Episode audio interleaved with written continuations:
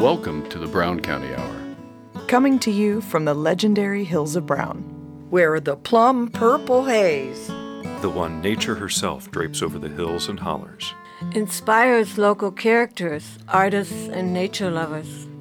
It's as though the hills themselves conspire to create a beauty and culture in the heart of Indiana. Sit for a spell and hear the music. Tall tales, true stories, and current goings on. Brought to you by folks who still know how to sit by a fire in winter and swim buck naked in summer.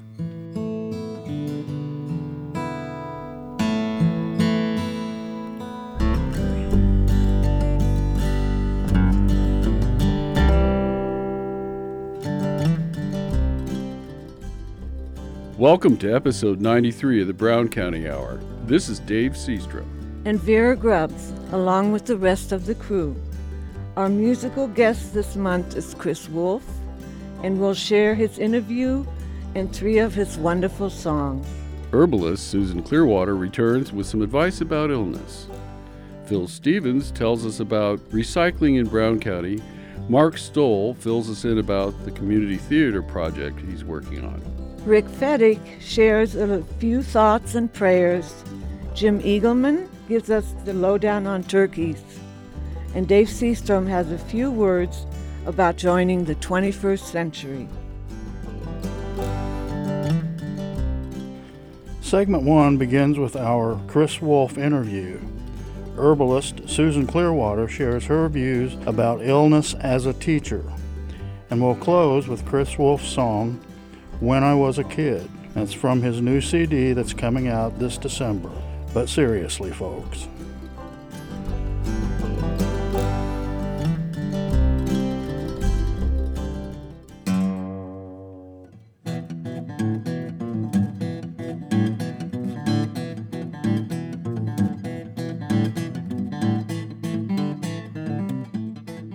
Well, this evening it is my pleasure to introduce Chris Wolf, the man you've never heard of. And uh, he has just treated us to some of his excellent original songs that are not only humorous, but extremely well played.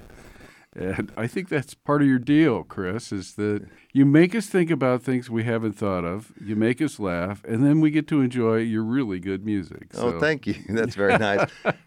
uh, well, that's how my brain works. I think of things that people don't think of.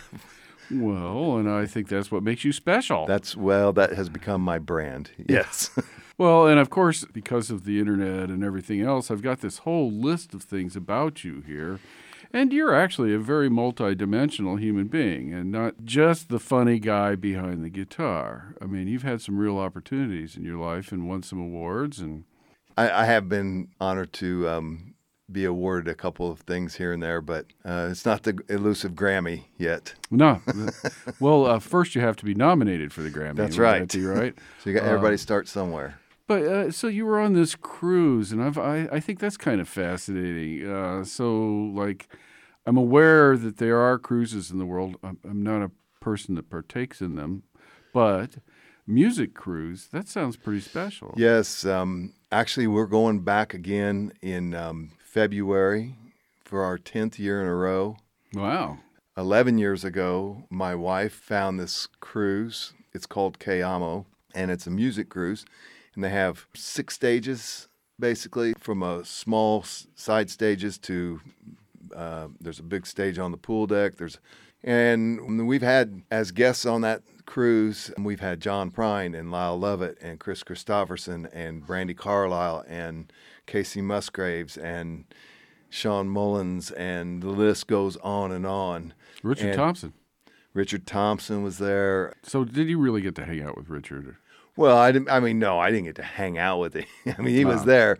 It's really cool because um, the passengers are really low key. They're not like intrusive. You know, like one time I went down to the buffet and there's John Prine in flip flops and shorts standing there holding uh, ice cream cone in each hand.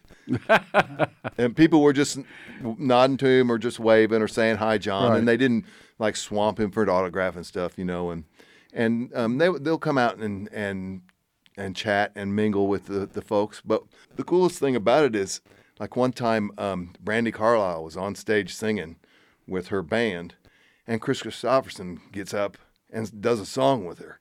I mean, Nice. that doesn't happen Right. if you go see Brandi Carlile or if you go see Kris Kristofferson.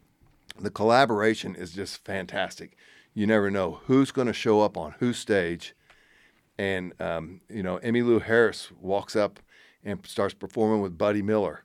wow. And it's just, it's there's nothing like it. But I, the first year I went, I was fortunate enough to win the open mic contest. Actually, I tied with a girl who is now a good friend of ours, and we got our own set on the main stage in the atrium nice. um, as a prize. Yeah, I was on the bill with all the people. You know, I think John Hiatt was on that year and Lyle Lovett. And, Wow. That's So- pretty special. Well, I am most familiar with you through WFHB, who Mm-hmm. many of the DJs play your songs a lot. And I've even heard you on Saturday's Child, where you were a featured performer. Mm-hmm. yes, WFHB has been very kind to me. So you've got a new CD coming out. I do. Yes, it's it's going to be out um, late December or early January is what I'm shooting for. Uh, yeah, it's going to be fun. I can't Um, imagine it being anything else. well, um, I'm calling it, but seriously, folk. And of course, but was with two T's. okay. So and and it'll be broken into three categories of songs, but seriously and folk songs. ah, there you go. That's fantastic. yeah. So keep an eye out. Watch your grocery shelves. well, you know, it's obvious that uh, you've listened to a lot of fingerstyle guitar players in your lifetime. yes. Yeah. Leo Kottke ch- turned my life around. I'd been playing Neil Young and John Prine covers and not really written much of my own and had only been playing guitar for about two or three years. And then a guy I was working with, he brought in a cassette because we had boom boxes on the job. I was in construction. He put this cassette in. It was Leo Kottke six and twelve string guitar, and I I just was was not aware of anything that existed like that, and I Right. immediately tried my best to become Leo Kottke, but you don't go from strumming the needle and the damage is done to, Right. to playing Vaseline Machine Gun or one of those Or cool Bean songs. Time. Bean Time, yeah, Yeah. Or, or Last Steam Engine Train. And um, yeah, so then that led me down the path of to start, you had to start somewhere. Well, the beginning was the uh, country blues, Piedmont style, finger style blues guys in the 20s and 30s.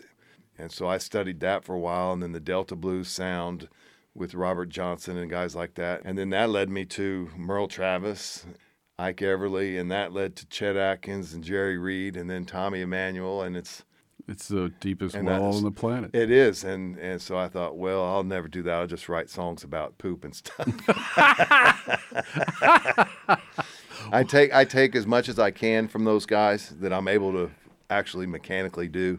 No, at some point, my uh, quest to become a great fingerstyle player got diverted into I want to be a songwriter, and I mentioned Bob Schneider earlier yeah. him and Tom Waits were the two that like turned me into oh I can write about that Yeah. Tom Waits, there's no boundaries at yeah all. and Yeah. so so that's what turned me around and then of course you know I grew up on the Smothers Brothers my mom and dad had Smothers Brothers records and Stan Freberg remember Sure. So I, I I grew up listening to that stuff and then I started listening to Tom Waits and you know it wasn't oh everything's happy baby I love you. It's like there's some dirty gritty stuff that happens and nobody talks about you know? Yeah, exactly. and it's and you found the humor in all of that. well yeah I tend to lean on the humor a lot. That's my happy place. But I do have some serious songs.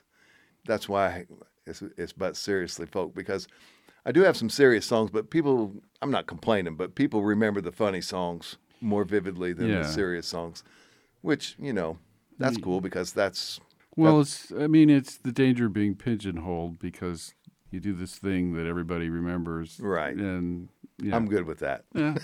well, it's better to be remembered than not. actually nobody's ever heard of me so Well, that does seem to be your like motto, right? Yeah, that's, never uh, heard of him. That's that's uh, you know it's a little sticker I made um, a year or so ago, maybe two years ago. My announcement of my anonymity has been the most successful PR campaign I've ever put forth. I love that. So, Chris, are you going to be performing anywhere close by soon, or? I just got through doing October, which was a huge month, and in November starting to taper off a, a little bit, and that's good because um, I've got this record coming out, and I'm trying to concentrate on getting that out. But so yeah, just look out for for my website. Um, I have a, a, trio I perform with too called CPR Revival, and because okay. CPR won't kill you, and it's um, CPR stands for Chris, Pablo, and Ralph. Uh, there you and go. it's me and, and my two buddies, and our moniker for that is um, CPR Revival. We ain't a band because we're just three original songwriters and we travel around doing a songwriter's round, like a traveling joke telling, storytelling. But we've been doing it for seven years now. So we sound like a band, yeah. but we ain't a band. Fair enough. Band, bands practice. We don't ever practice. well, all right, Chris. So you mentioned your website. What is your website? ChrisWolfSongs.com. Okay. And you have a Facebook page? I do. Um, I think it's the Chris Wolf or something. But well, just look look up Chris Wolf, and there's well, probably the, the, Chris Wolf is better than a Chris Wolf. Yes. Right? well, Chris, it's been absolutely wonderful to have you in this evening. We loved your music. You're obviously a total character, and we we really appreciate. It. Well, thank that. you so much for having me. This has been fun. Yeah. Check out the record when it comes out. We will. Uh, what is the name of that CD? It will be called "But Seriously Folk." But seriously, folk. Thanks again. Thank you.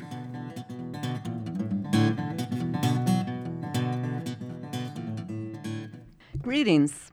This is Susan Clearwater, and today I'm using an excerpt from my book, The Art of Herbal Healing A Guide to Health and Wholeness, to talk about embracing illness as a teacher. It's important for our health to understand the holism within nature and ourselves, and to live in this balance of wholeness. The segmented view that our body and the world are a conglomeration of separate, unrelated parts creates disruption in the human psyche and body, resulting in experiences of isolation, fear, and disease. Embracing the enlightened attitude that illness and pain are opportunities for learning and transformation gives meaning and purpose to difficult situations. By releasing the energies of guilt, shame, and the belief that illness is punishment, we mobilize our restorative healing abilities. Sickness is a profound teacher, urging us to dive deep within to explore the inner universe of our body and the nature of our thoughts and emotions. Sickness and pain invite us to courageously examine, forgive, and release old patterns and ways of thinking and acting that no longer serve us, and invite us to nurture our life force by connecting with our inner wisdom and healing potential. To a great extent, it's our response to life's difficulties that determine the outcome rather than the difficulty itself. Problems appearing to be unworkable are often solved not by attacking the problem, but by changing our attitudes and interpretation of the situation. We usually have no control over other people or situations, but we can be empowered to promote positive change by observing and adjusting our own attitudes and behaviors. Research shows that feelings and expressions of love and joy promote life enhancing chemicals, immunity, and sense of well being. The opposite occurs when fear, anger, or grief consume us, causing anxiety, weak immunity, and greater tendency towards physical and psychological illness and suffering. Although all of our choices and actions are directed by our thoughts and emotions, how much time do we actually spend examining these? How often do we feel controlled and powerless by incessant disturbing thoughts and raging emotions? We live in such a chaotic and often cruel world. It can easily feel like we're alone and adrift in a turbulent, stormy sea with no life jacket for stability. And so, in order to tap into your healing potential and enjoy optimal health, I encourage people to spend as much time as possible in the peaceful calm of nature and engage in a daily exploration into what I call the universe of you. Commit to developing a daily routine of sitting in a quiet place to relax, Bring your focus of attention to yourself and courageously explore your thoughts, feelings, and the physical sensations within your body. Spend some time every day, whether 10 minutes or an hour, to relax, breathe, and pay attention to what is going on within. Early mornings are often the best time and are a peaceful yet powerful way to start the day, beginning with gentle centering movements such as Tai Chi, Qigong, or yoga is relaxing. When ready to sit and focus your mind, it's helpful to read something inspirational, ask for help through prayer, or sing and use the power of sound to balance and heal. If discomfort or pain is felt in your body, if grief is felt in your heart or anger in your gut, explore and embrace these with kindness. As you inhale, draw your breath into your heart, acknowledging the life giving, healing energy in each breath you take. From your heart, as you exhale, use your breath to push the energy to any area of discomfort. Examine your thoughts, attitudes, and feelings about yourself and the world. Over time, as you practice this, your body and mind will respond by relaxing and feeling greater connection with the calm center of innate intelligence within you. A quiet time of daily reflection and inner discovery can become the life jacket in the stormy sea of life, the anchor connecting us to the inner calm and intelligence of creation that is the essential core of light within each of us. Embarking on this journey of discovery through our inner landscape is challenging and rewarding in countless ways. Feeling connected with our inner being opens us to feel the same connection with other people and all of nature. The connection we feel for the wholeness of life brings freedom from the bondage of feeling separated and isolated. As we connect and identify with the inner light of which the ancients and quantum physicists have spoken, we tap into the essence of healing and allow illness to be an amazing teacher. This is Susan Clearwater, and here's to your health.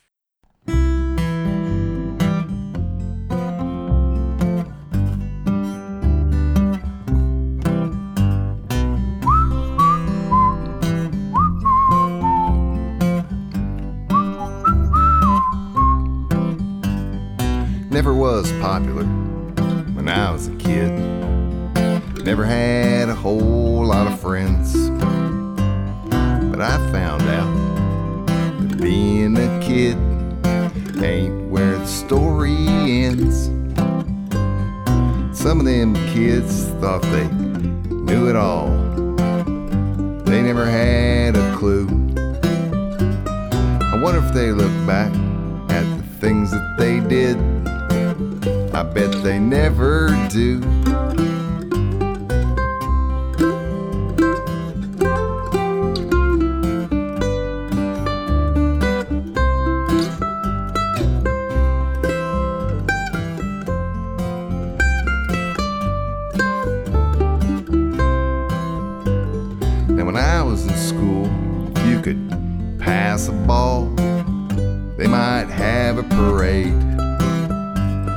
But they never hung banners up on the wall if you got a passing grade. And some of them kids, man, they could throw a ball better than me and you. But these days I find that's something that I'm not really required to do.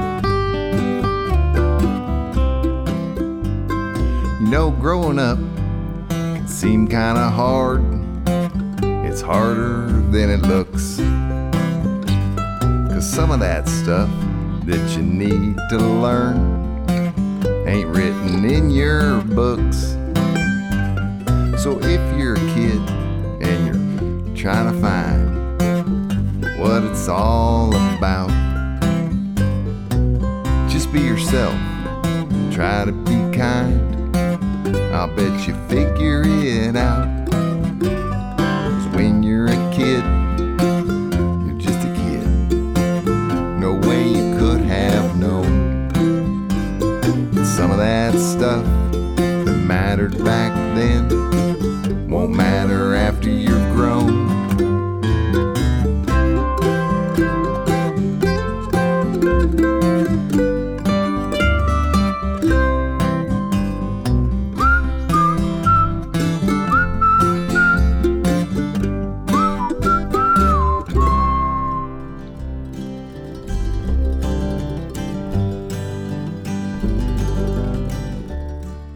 Pause for station identification. You are listening to the Brown County Hour on volunteer powered community radio, WFHB, at 100.7 in Brown County, 91.3 and 98.1 in Bloomington, 106.3 in Ellettsville, and online at WFHB.org.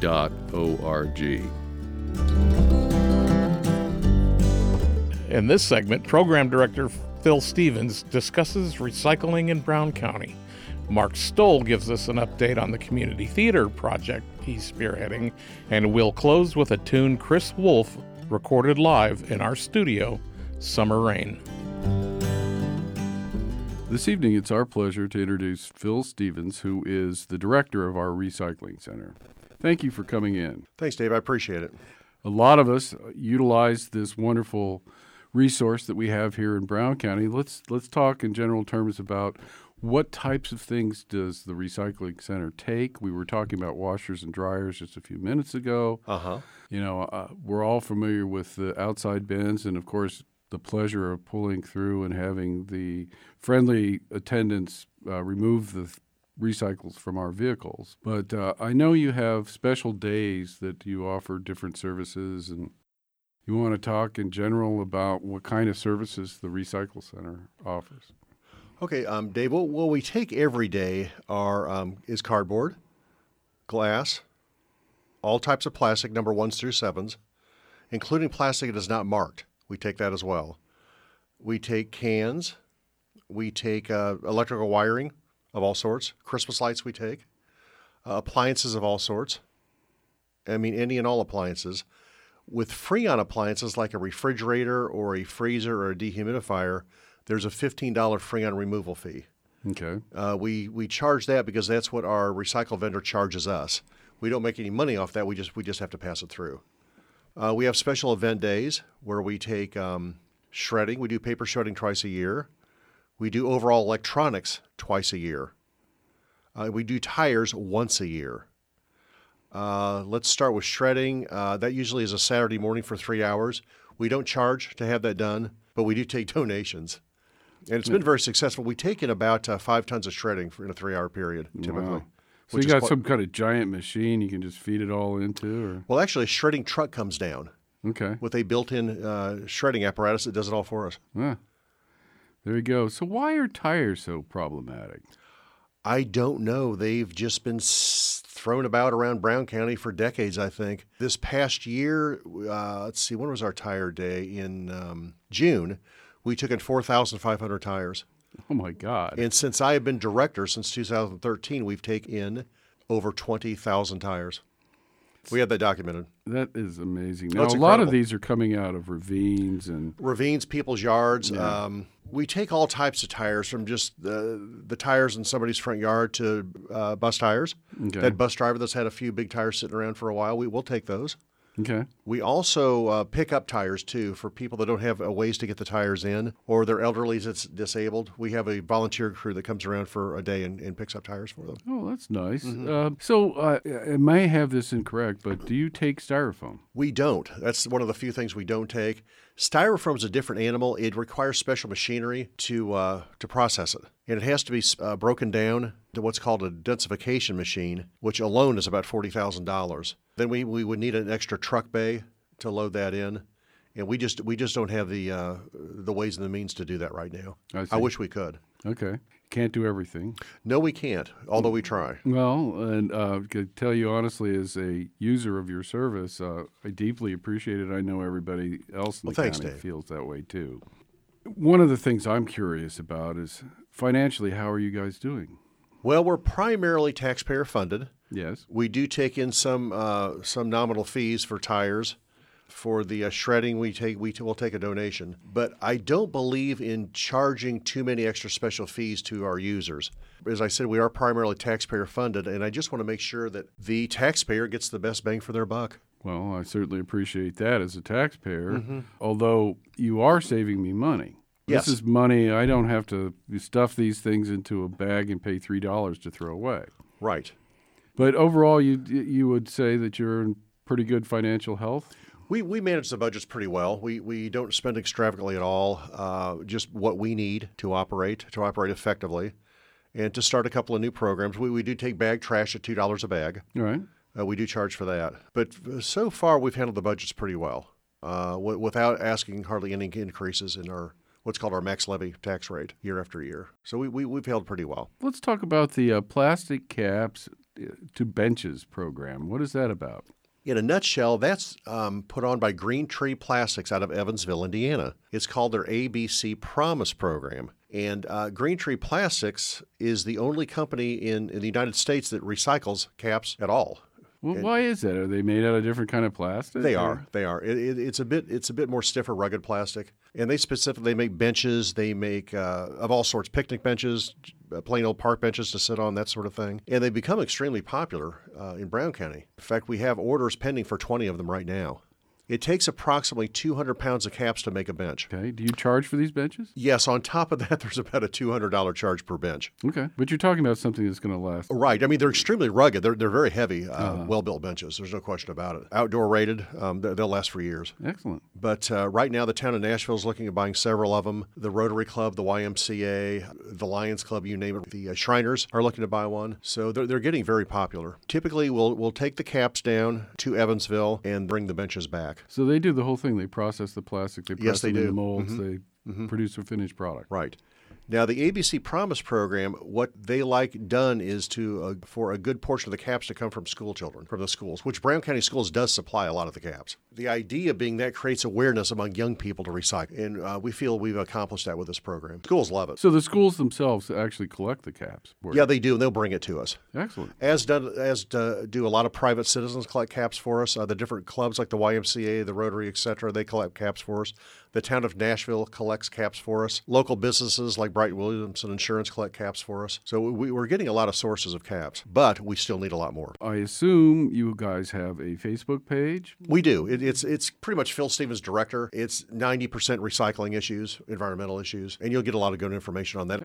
Um, do you also have a website? We do. Uh, BrownCountyRecycles.org. Well, Phil, thank you so much for coming in and sharing this information. Well, thank you, Dave. I appreciate it. This evening, it is my pleasure to introduce Mark Stoley, who is here to discuss theater, Brown County. Hey, Mark, thanks for coming in. oh, it's my pleasure. Glad to be here. had a really great conversation leading up to this interview. Let's reprise some of that. Tell us about the origins of Theater Brown County and your particular interest in it. I'm a newbie to Brown County. Uh, my wife and I moved here in late January, and uh, my hobby has always been community theater. We came from Liberty, Indiana, which is just south of Richmond, and Richmond Civic Theater uh, has a wonderful 75 year history of producing all kinds of different shows dramas, musicals, comedies. Uh, and so I kind of cut my teeth there. So I was excited to uh, come to this area, and then we found out about the Playhouse, and then I was hooked up with Bob Curlin. We discussed community theater in general, and I found out that Bob was excited about the prospect of adding a community theater component to the Playhouse schedule. So we discussed it for a while. Uh, I eventually then got on the board of the Playhouse, and uh, they have been very gracious to work with me. And we actually have two plays scheduled in the 2020 schedule. Well, that's exciting. Tell us about them. Well, the first one is far along, actually. Uh, it's going to be in early June. and it's a show called Vanya and Sonia and Masha and Spike. This was a show that actually won the 2013 Tony for Best Production. Uh, so Hmm. it's it's an award-winning comedy. This is a one set show, so we didn't have to worry about a lot of set changes. Only six people, so I wasn't sure how enthusiastic the response would be to participating in community theater, so I had to have something kind of small. Plus, I had to be familiar with it in case I can't find somebody that wants to direct it, that if I had to step in and, and direct it myself. So, So, so this is going to be community theater, and I assume everyone involved will be volunteer. what my uh, my experience with the community theater is the model is all volunteer and that's what I'm striving to do we want to have open auditions absolutely everyone is uh, open to be coming in and, and auditioning for any of the parts anyone can participate from wanting to be a director to wanting to be a stage manager helping backstage working on costumes props uh, lighting sound just all aspects of theatrical production. So it's actually a, a, possibility for a learning experience as well. And we want it to be a fun experience. Well, as I mentioned earlier, my wife is involved in community theater, and it's obvious that the reason that people do this is because they love it. Absolutely. You mentioned that you had opened this up and that you've been receiving a lot of enthusiastic response. Yeah, I actually wrote an article for the uh, Democrat. It was kind of talking about wanting to start a community theater, was inviting people to come to the Playhouse for an informative meeting. I had something like 70 people give me email addresses and essentially sign up on our Facebook page. There's actually a Theater Brown County group on Facebook.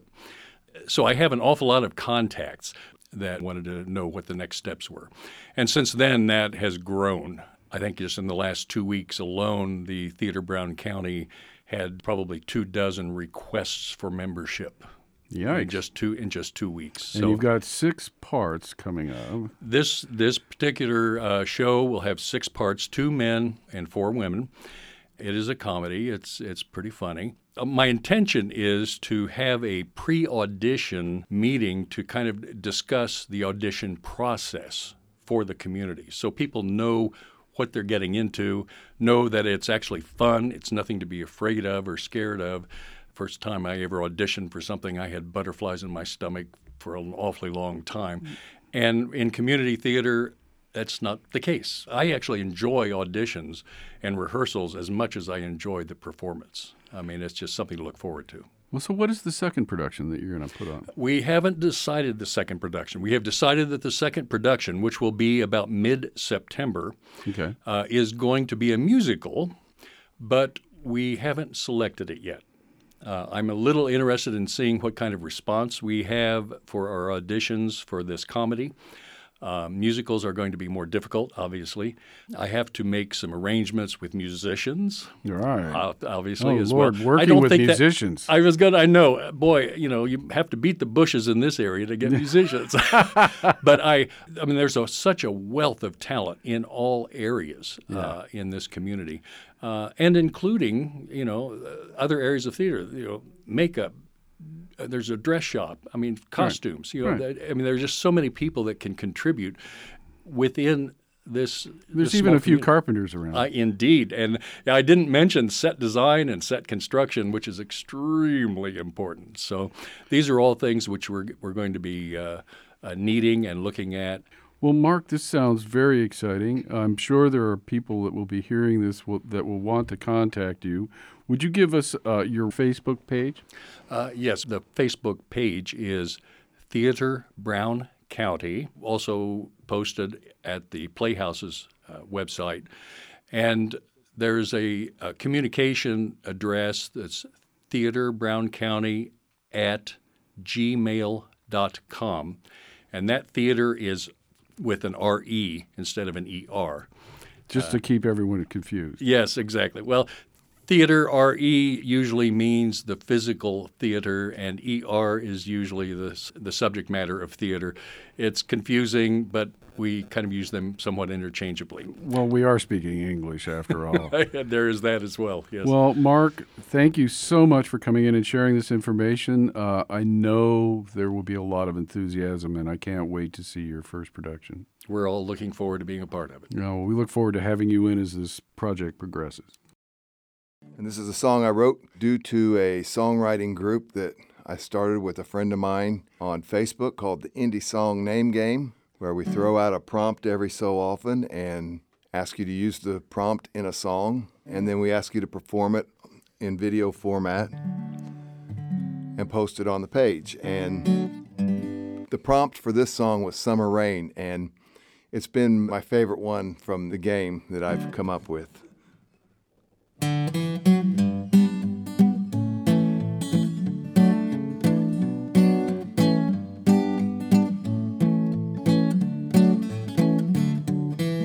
don't really have a lot of money, but I just paid off my double wide. Never had much time for a honey, always wished I had one by my side. Lately, there's this girl that's caught my fancy, living in the trailer next to mine. She told me that her name is Nancy. I think she knows, I think she's really fine. And summer rain keeps coming through my window. But it's too hot to keep it closed at night. I know that someday I'll have to find a way. Try to keep that window locked up tight.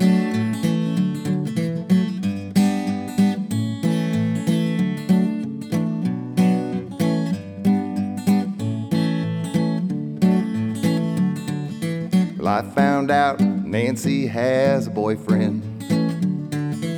Biker type, they call him Savage Stu.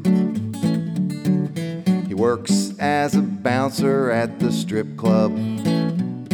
Turns out that's where Nancy's working too. And Nancy had to get herself a stage name. So Stu, he drinks too much to ease his head. And when she's on the pole, they call her Summer Rain. Then she goes home and puts drunk Stu to bed. And summer rain keeps coming through my window.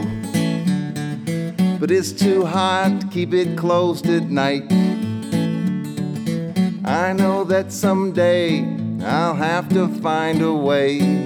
Try to keep that window locked up tight. Yeah, summer rain keeps coming through my window. But it's too hot to keep it closed at night. I know that someday I'll have to find a way. Try to keep that window locked up tight. Well, I'll try to keep that window locked up tight.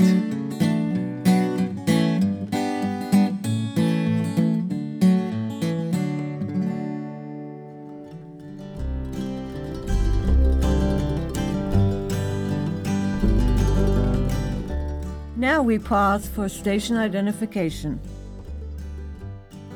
You are listening to the Brown County Hour on volunteer powered community radio, WFHB, at 100.7 in Brown County, 91.3 and 98.1 in Bloomington, 106.3 in Ellettsville, and online at WFHB.org.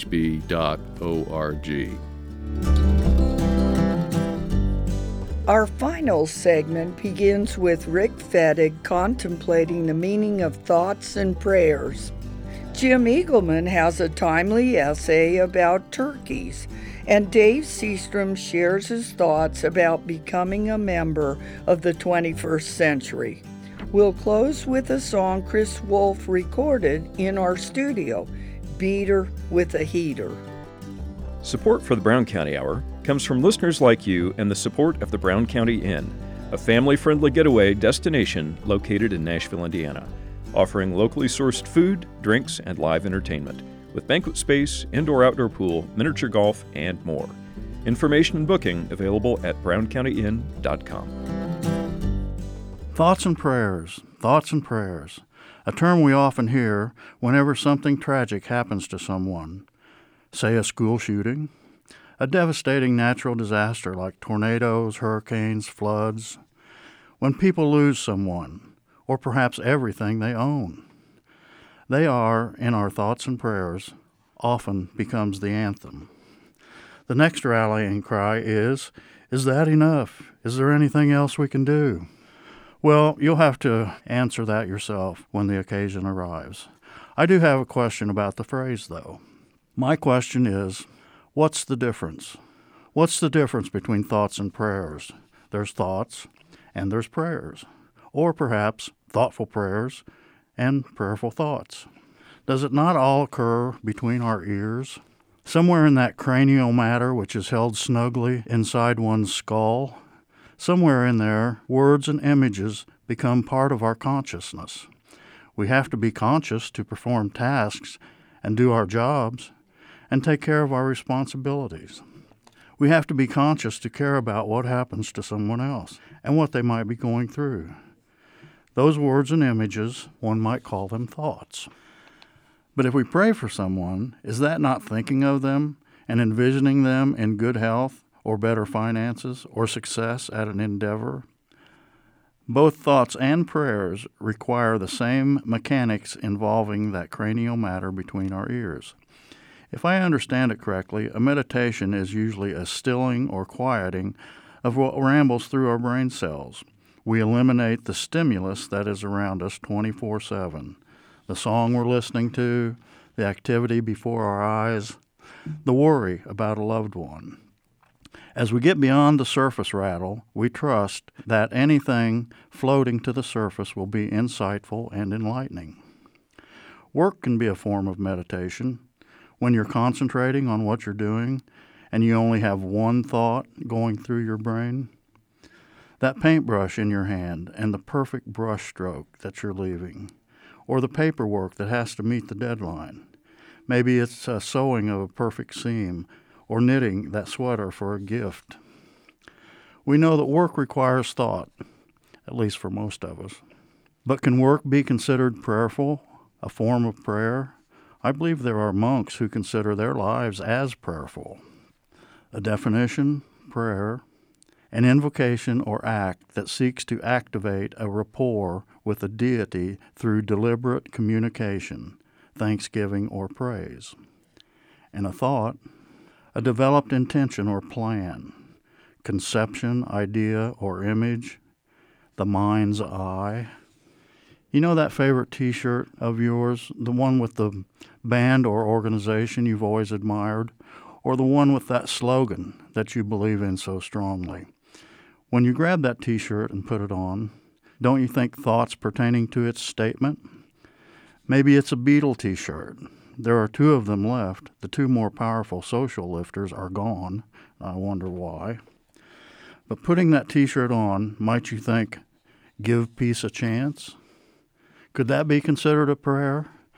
For the Beatles, maybe, and all that they had influenced? The t shirt that says support unions, or feed the hungry children, or even the company you work for. When those thoughts go through your mind, could that be considered prayer? Where thoughts go, energy flows. Why would anyone pray if they didn't expect results? A form of energy. Perhaps if we strive for a more thoughtful prayers and more prayerful thoughts, the two might merge toward each other to be interchangeable. Somewhere between a thought and a prayer is your heart. May your heart be merry and full of wisdom and compassion. This is Rick Fettig with the Brown County Hour and WFHB. Oh gosh, that's my weak and rather scary imitation of the Tom Turkey Gobble, Introducing today's topic on Nature Ramblings, the wild and domestic turkey. That's what we want to talk about, and soon to be the star of the show at many Thanksgiving tables. After all, what would Thanksgiving be? Right around the corner without turkey on a platter, that big and fat and golden brown bird with all the fixings that's soon to grace our tables. That's another meager attempt of mine to sound like the hen as she strolls through most of our Brown County woodlands now with her brood following her. That audible cluck lets the young know of her location as they scatter to look for food. The young at this stage are called poults. You may have seen scratches on the forest floor, places where the leaf litter has been pushed or fanned away. Actually, they scratch at the leaves and gravel with their claws to expose bare ground, and it's here the female and mostly her female poults will look for nuts and seeds, insect egg cases, snails, and inactive bugs that make up most of their diet. Look for any sign of a long beard, and you can tell even from a distance on any bird to know that they are males. Some large and fully feathered, the young still with their purple heads. Toms and the young toms will stay together this first winter. When I started working in the mid 70s at Brown County State Park as a lowly seasonal, one of my first jobs was to help trap ruffed grouse. The Indiana DNR at the time conducted a trade with Missouri DNR. Three of our grouse for one of their turkeys. Releases of the turkeys took place in several places in southern Indiana, also in the park, on Mount T Ridge here in the county, and in several places throughout the Hoosier National Forest. The introduction was successful, as most of us know, and there are turkeys now present in all of southern Indiana's counties where woodlands are intermixed with ag fields, producing an excellent habitat for this king of the game birds. The turkey and grouse, along with the bobwhite quail and the Hungarian partridge, all belong to an avian family called the Galliformes. They are gallinaceous birds, meaning that they have a crop and a gizzard to help with digestion. Tough nut hulls, weed seeds, corn, and other rough food types require breaking down of the seed coat. Whatever they pick at mixes with saliva and other digestive enzymes as it travels into their esophagus.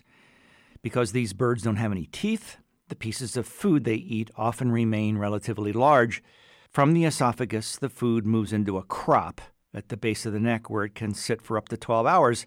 Then the food slowly trickles into the gizzard where muscles and small hard particles like grit or sand help further grind it up into digestible bits. According to the National Turkey Foundation, 88% of Americans eat turkey on Thanksgiving.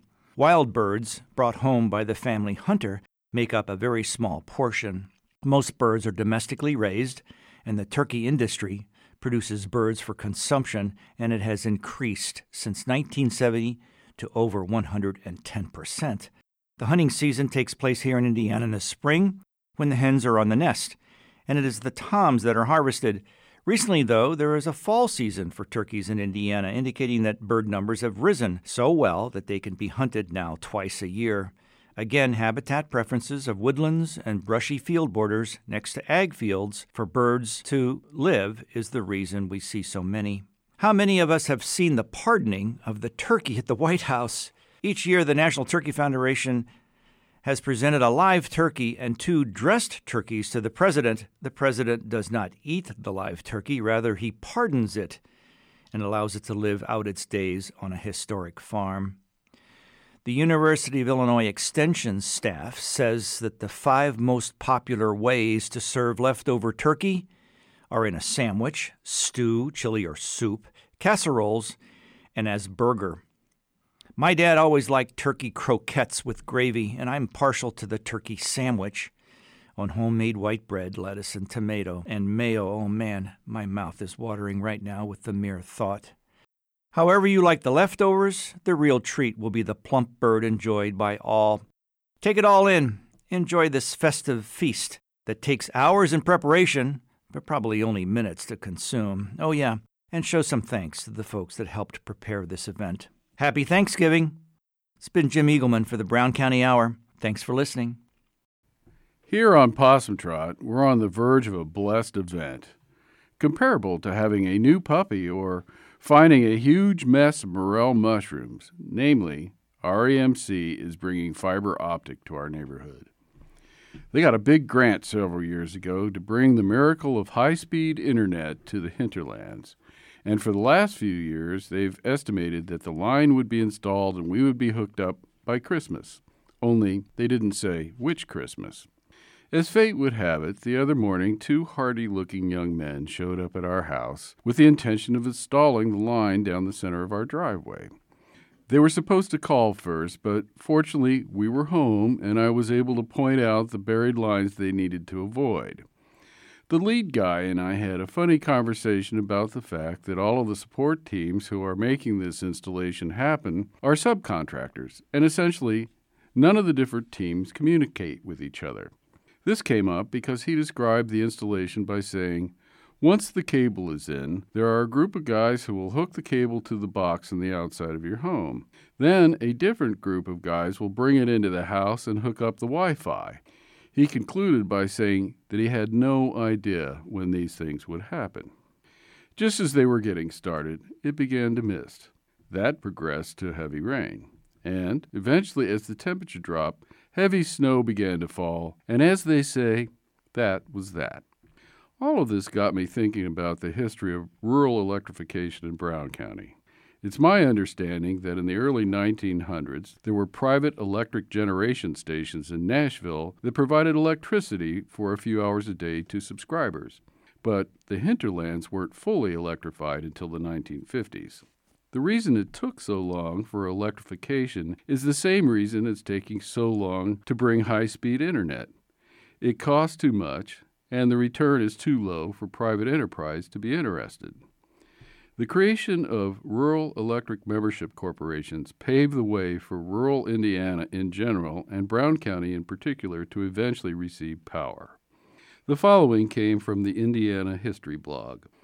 On July 22, 1935, the Boone County REMC became one of the first funded federal electric projects in the country and the first in the state. During that same year, Indiana became part of a growing number of states to enact legislation aimed at electrification capacity. This legislation was given an important boost when, in 1936, President Roosevelt established the Rural Electrification Administration and began allowing for distribution of public support dollars.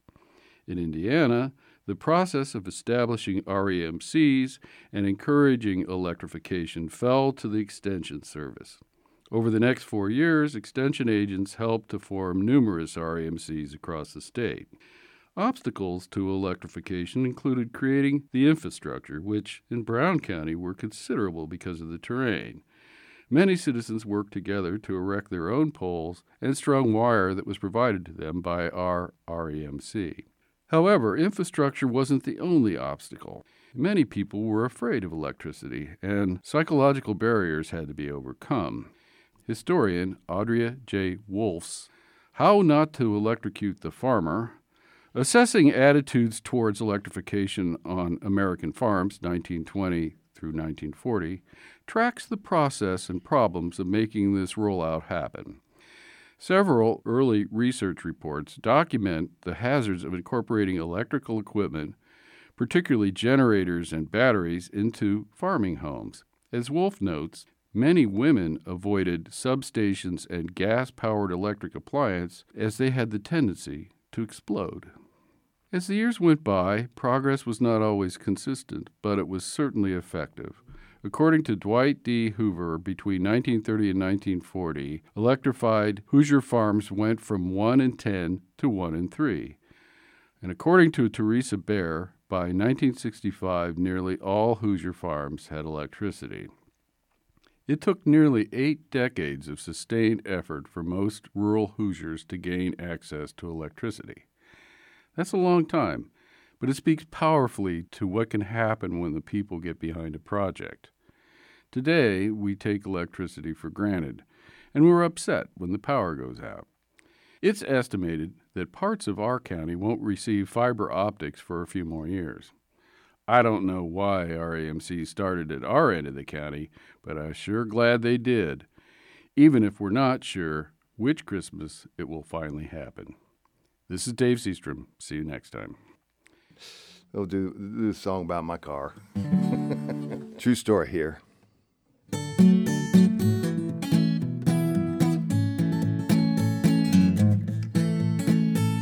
They say she likes a four wheel drive, she likes an SUV. She's crazy about a muscle car classic Model T. She even likes a limousine, but none of that's for me. I just need a way to get from point A to point B. Love my car, it's a beater with a heater. Goes pretty far, but it's a real gas eater. She don't like what I drive, well, I don't wanna meet her. Love my car, it's a beater with a heater. Now I might have to change the tire or glue the mirror back on. Radio, it always works, but the stations might be gone. Sometimes I gotta smack the dash when I turn on the lights. Sometimes I roll down the windows, drive around all night. Love my car, it's a beater with a heater. Don't go fast, but I never was a speeder. If she don't like what I drive, well, I don't wanna meet her. Love my car, it's a beater with a heater. I'm gonna take this thing around the block now.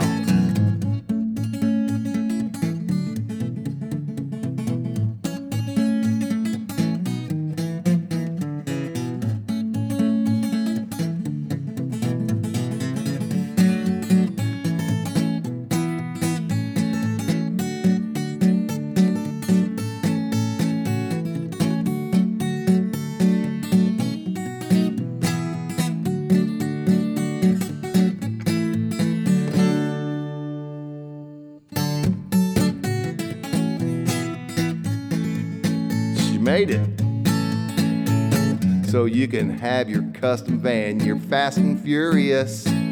You can keep that big stand that's so luxurious. I don't want no hybrid car or monster pickup truck. Heck, I tore out the back seat so we got a place to sleep. Love my car, it's a beater with a heater. It's got four doors, but it's only a two seater. If she don't like what I drive, I don't wanna meet her. Love my car, it's a beater with heater. Love my car, it's beater with heater. Anybody got jumper cables?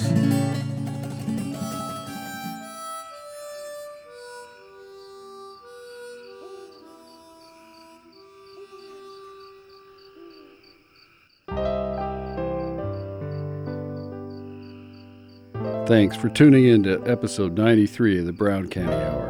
Recorded in our studio at the History Center here in downtown Nashville and brought to you the first Sunday of every month at 9 a.m. and the following Wednesday at 6 p.m. And be sure to look for us on iTunes and Stitcher. The Brown County Hour is brought to you by a diverse group of folks who believe, now more than ever, the world is for everyone.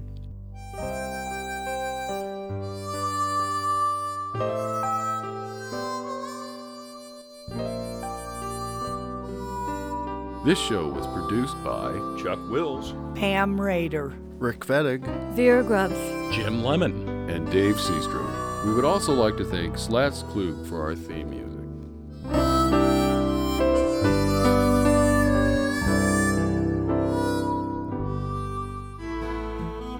You have been listening to the Brown County Hour. Coming to you from deep in the woods of Brown County, Indiana. celebrating the arts, culture, and nature that make this such a unique community. Visit us online at browncountyhour.com. The Brown County Hour is a production of WFHB. Volunteer powered, listener supported community radio for South Central Indiana. Take me back, back to my home, Brown County home.